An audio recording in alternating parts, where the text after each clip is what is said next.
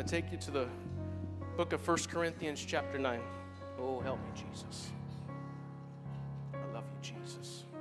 I Love you, Jesus. 1 Corinthians, chapter 9. Oh, thank you, Lord. Starting with verse number 24, you'll see it on the screen behind me. Know ye not that they which run in a race run all, but one receiveth the prize? So run that ye may obtain. And every man that striveth for the mastery is temperate in all things. Now they do it to obtain a corruptible crown, but we an incorruptible. I therefore so run, not as uncertainly, so fight I, not as one that beateth the air, but I keep under my body and bring it into subjection, lest that by any means, when I have preached to others, I myself should be a castaway. And right from my text, I want to preach to you today run that ye may obtain. Run that ye may obtain. And as you're taking your seats, let's pray. Lord Jesus, I pray right now for the remainder of our time together as we have prepared our hearts to receive your word, that the word would be received today. I cast out every hindrance, distraction, and high thing that tries to exalt itself and stand in the way of your understanding and truth. I pray for the hearer and the doer of the word that these applications would be sought after today and every day. Help me, Lord, to be nothing more and nothing less than a vessel for your word. I pray all of this in your matchless and mighty name. In Jesus' name we pray. Amen. You may be seated. Church, I come to you this morning to bring encouragement in this race that we are all running.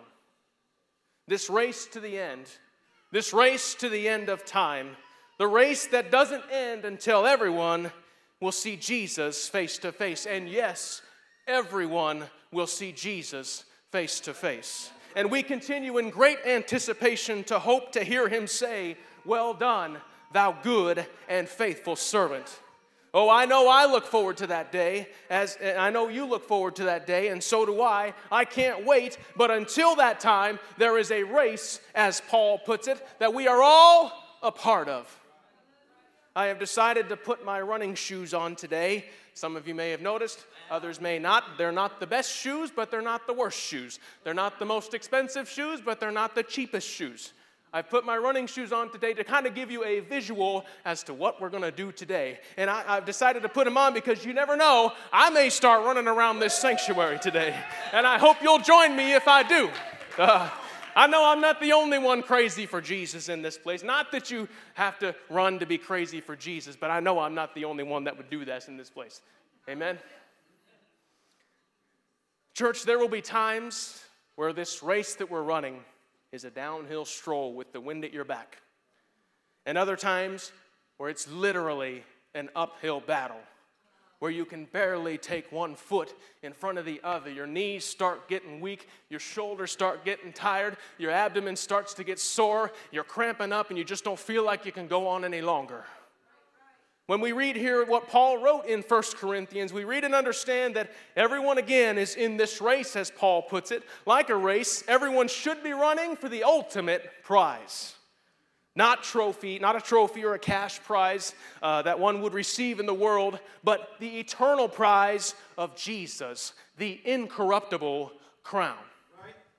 It's not a competition either of who can get there first, because I am running this race toward Jesus. I am not running to see if I can get there quicker than Brother Jeff. I am not running to see if I can get there quicker than Pastor Jeremy. I am not running to see if I can get there quicker than Sister Avery. I am running with the one thing on my mind the goal to reach my destination, the goal to reach Jesus. Hallelujah. And as Pastor Lucas preached this Wednesday, and as you've heard about already, we can't skip this journey. We must keep pushing.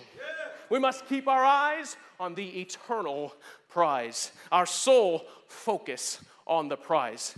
And you know, with, your focus, uh, with your sole focus on the prize, did you know that everything else will fall into place?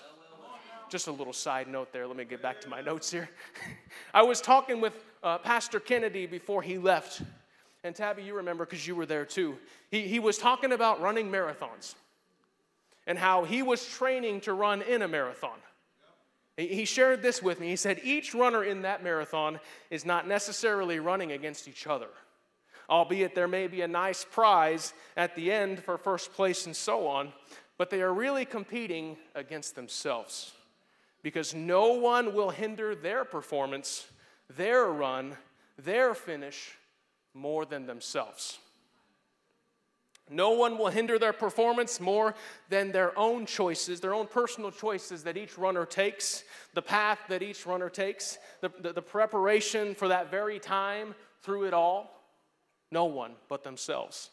And I want to tell someone here today that if you have become weary, to keep running. And if you need to stop running and slow down, then keep walking forward. Because remember what the Bible says in Isaiah 40 31 but they that wait upon the Lord shall renew their strength. They shall mount up with wings as eagles. They shall run and not be weary, and they shall walk and not faint. It is imperative that you keep moving forward, that you keep pressing toward the mark of the high calling of Christ, that you keep pursuing Jesus relentlessly. Keep running the race that has been set before you and keep running to Jesus. You see, church, whether you've realized it or not, God has a perfect plan for your life. God has a perfect plan for your life. If you've been at the Church of Omaha for any length of time, I can imagine that as you pray and as you are prayed over, that God makes this more clear for you. I know there's testimony after testimony in this place of, well, I was doing one thing, but God told me to stop so I could stay on His path, and you did it, and guess what? God followed through. Amen? And when I say that God has a plan for your life, I'm not saying that it's some ticket to go and live how you desire without Him at the helm. In the book of Jonah, we read that Jonah knew what God wanted him to do, yet what did Jonah do? He ran away. He ran the opposite direction. Jonah seems to use every excuse in the book to attempt to run away from God. Yet God still had a plan for his life. And because of this, God did not give up on Jonah. Like Jonah, sometimes we too make up excuses and, and to not continue in, in God's will for our lives. I often think of my own life, uh oh, and how God was in every single bit of it. Even those times where I willingly chose to step away for a time, He was there trying to get me back on track. I remember one time in particular, if I can just take a moment here. There I was laying on my couch at 2 o'clock in the morning. I couldn't sleep. I was making. I was making some choices that I knew I shouldn't be making. This was back in like 2012 and so on. And so, you know, so before I was baptized in Jesus' name and filled with the Holy Ghost, God was getting my attention. I was laying there on my couch making all these bad choices and I couldn't sleep. I was restless. And all of a sudden I'm like, Lord, what do you want? Nothing else to say. He said, Stop. You want to know what I did? I stopped.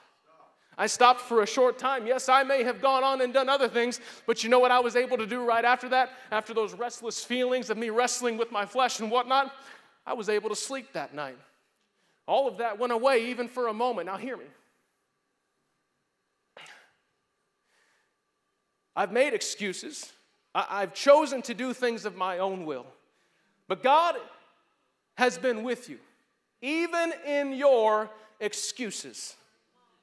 If you've been making excuses, can I tell you that it's time to put them away? Can I tell you that it's time to put them to rest? God hasn't given up on you yet. Quit running from Him and turn toward Him and run. Turn from the wickedness of what you what, what you've done, repent and turn to Jesus, which is literally turning from one direction completely to another, repenting of those things and turning toward Jesus and run. Some of you here, God has been trying to get your attention. however that may be. So, my question then is when's the last time you gave God an excuse? And let me follow up with a question of did it work? Did it work? I don't know who needs to hear this, but child of God, you've been running away for too long. Hmm. You've been running array for too long. You've been running awry, excuse me, for too long. You've been stepping over the straight and narrow path on this wavy road that has brought yourself to this point. The time to turn from the idols of the world, from the pleasures of the world, from the sins of the world, and turn to Jesus is now. Uh, right now.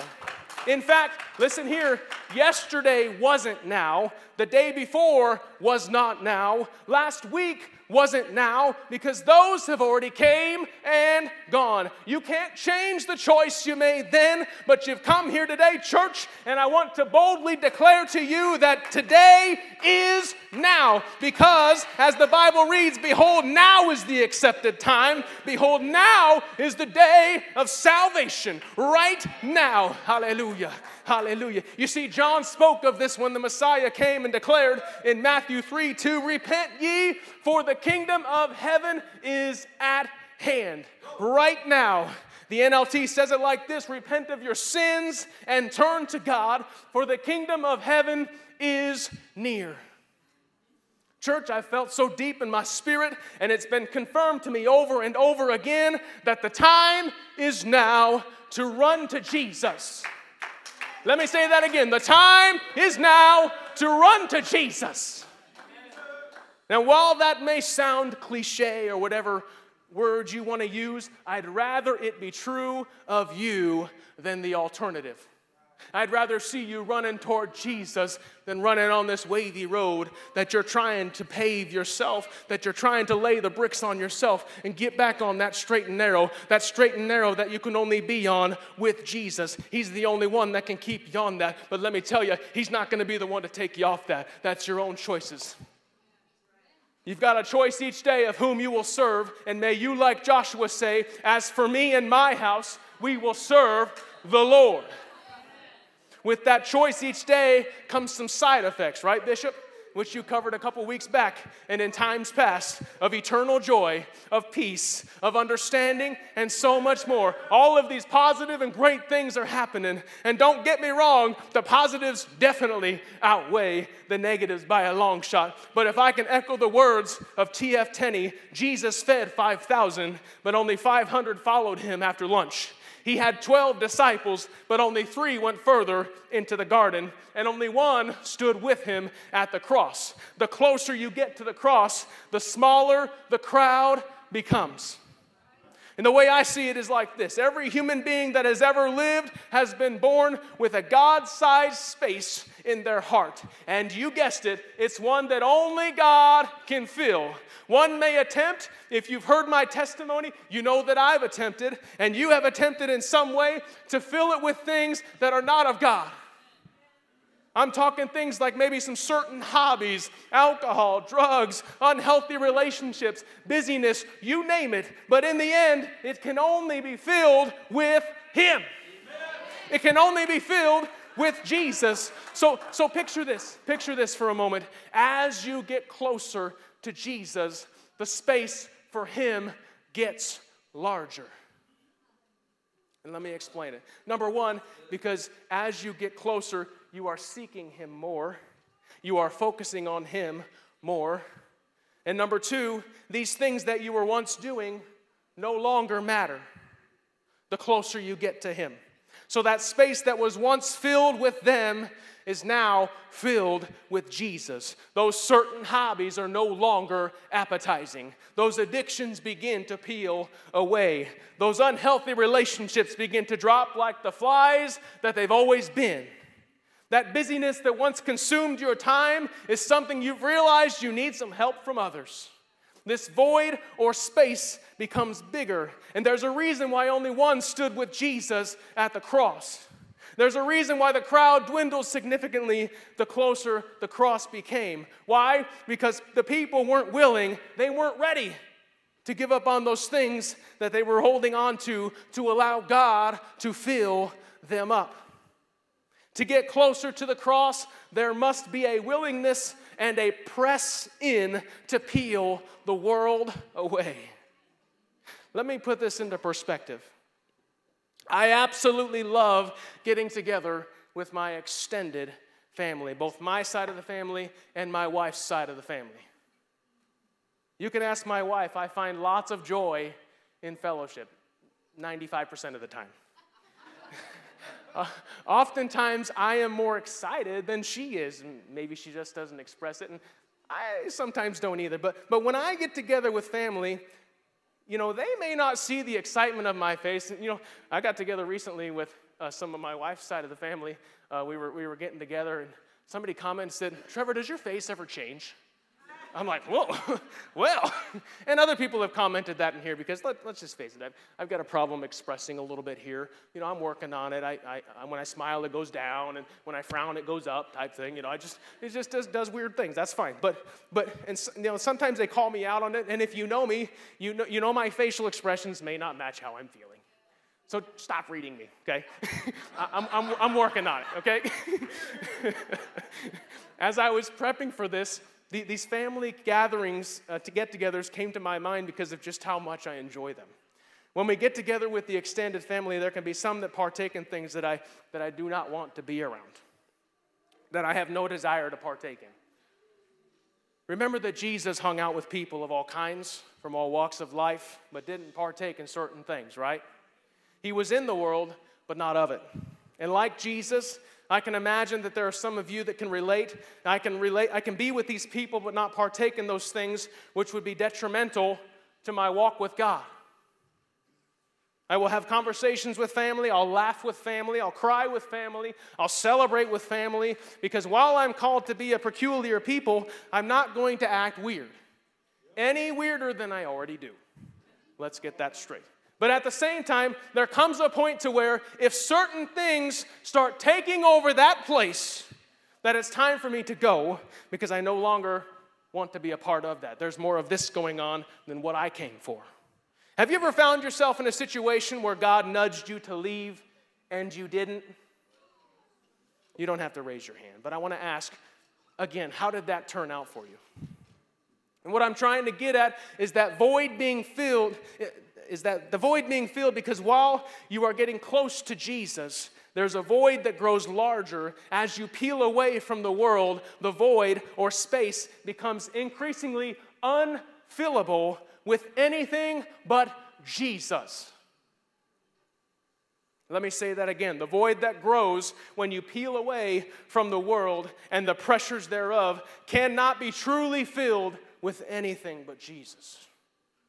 And, church, on this journey with Jesus, as you get closer to Him, one must be careful of temptations. Why? Because temptations are one of those things that will not go away, at least not in this life. There's always going to be something that tempts you. I'm sorry, I hate to burst your bubble, but there will be, always be, a temptation.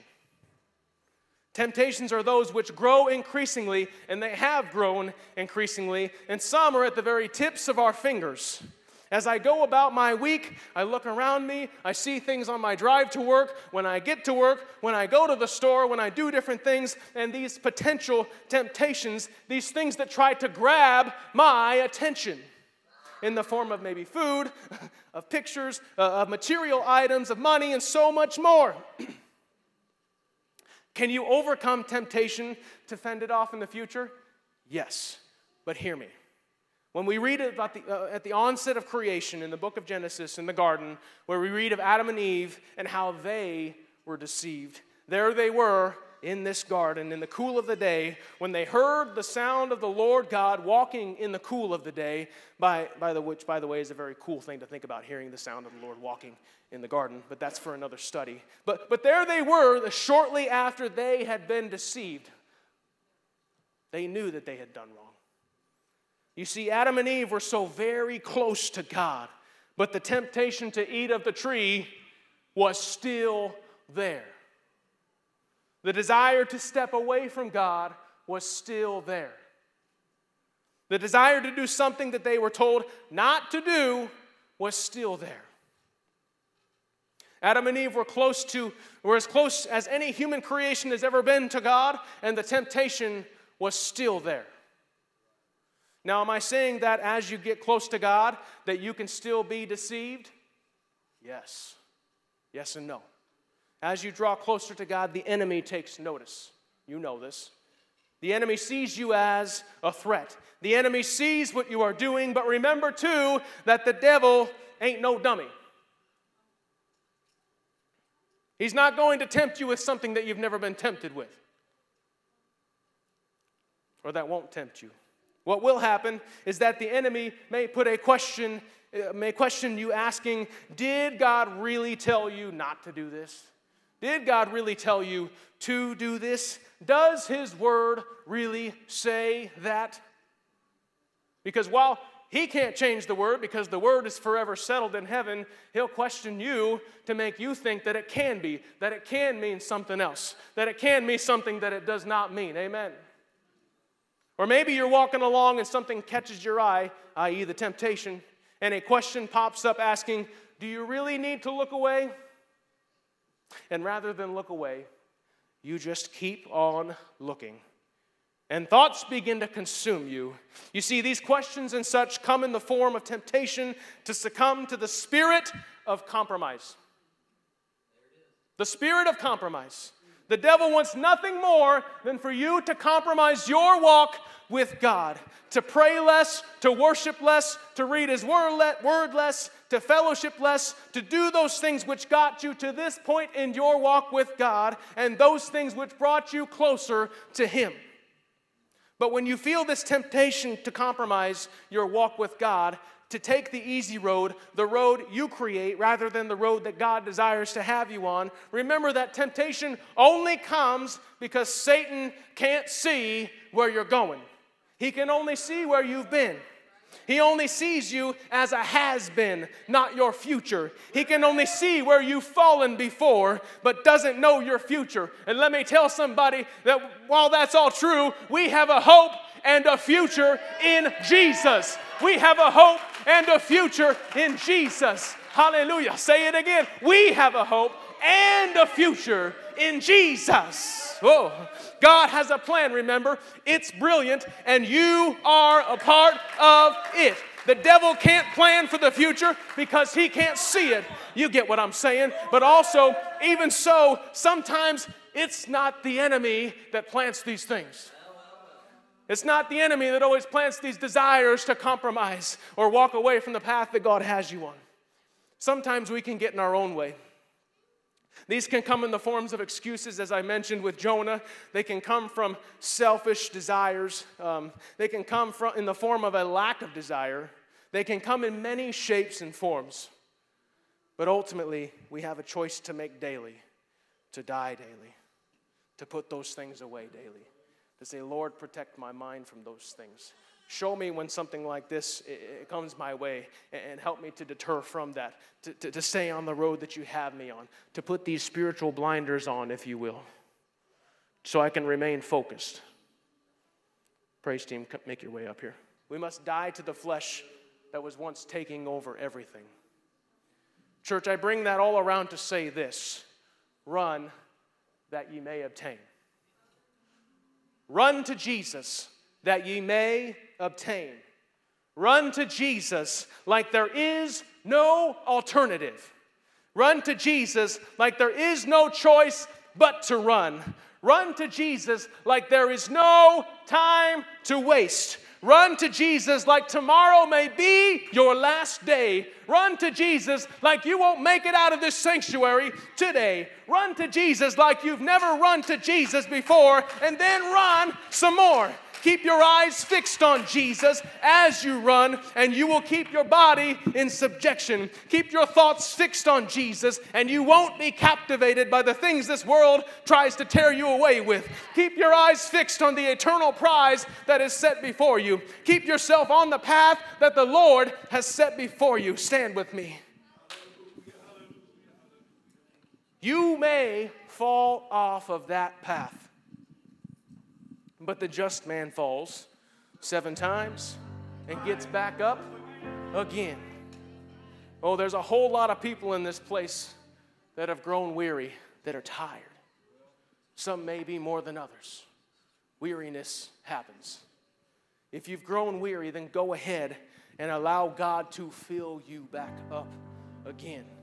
Go ahead and allow God to just fill to the brim that void, that space that I've been talking to you about. Jesus gives you the endurance to keep running the race. He will keep you on this pathway, His pathway, so long as you stay fixed on Him. And as I come to a close here today, you may be asking, well, how can I get back on this path that God desires me to be on? How can I keep pressing forward? I'm tired. I don't know if I can go on any longer. Jesus is here today to bring you back up, to put you back on track. There may be some pain involved, but let me tell you that joy is coming. There may be some pain involved, but let me tell you, there's some peace that's coming. There may be some pain involved as you peel away these things that are trying to consume you, but let me tell you that Jesus is coming. Jesus is here for you today. Come to the altar. These altars are open. I encourage you, come and pray. Allow God to fill you back up again. Hallelujah. He wants to fill that space that you have for Him because He's the only one that can. He wants to fill you up with all of Him so that you can go about your day, so that you can go about your week and say, Jesus has my heart. He's got my mind. I put my all in Him. I give my all to Him. If you're not sure how to get on this path, it starts right here. It starts right here in the altar. It starts with that repentant heart saying, I'm sorry for wherever I've turned away, but I'm here now, Lord. Lead me, help me, show me. Go ahead, let us pray. Let us pray in Jesus' name. Oh, Jesus, you are the author and the finisher of our faith, oh God. I put my trust in you. I put my hope in you. I need you to help me, Lord, to get back on this path that you have me on. I want to run for you, Jesus, but sometimes I fall away, and I thank you for picking me back up again, for allowing me to continue on this path that you have me on. If there's anything that I need to do, Lord, that's not of you, help me to get rid of it. You'll lead me in the path of righteousness for your your namesake. Hallelujah. Let us pray. Hallelujah. We thank you, Jesus. You're my all in all.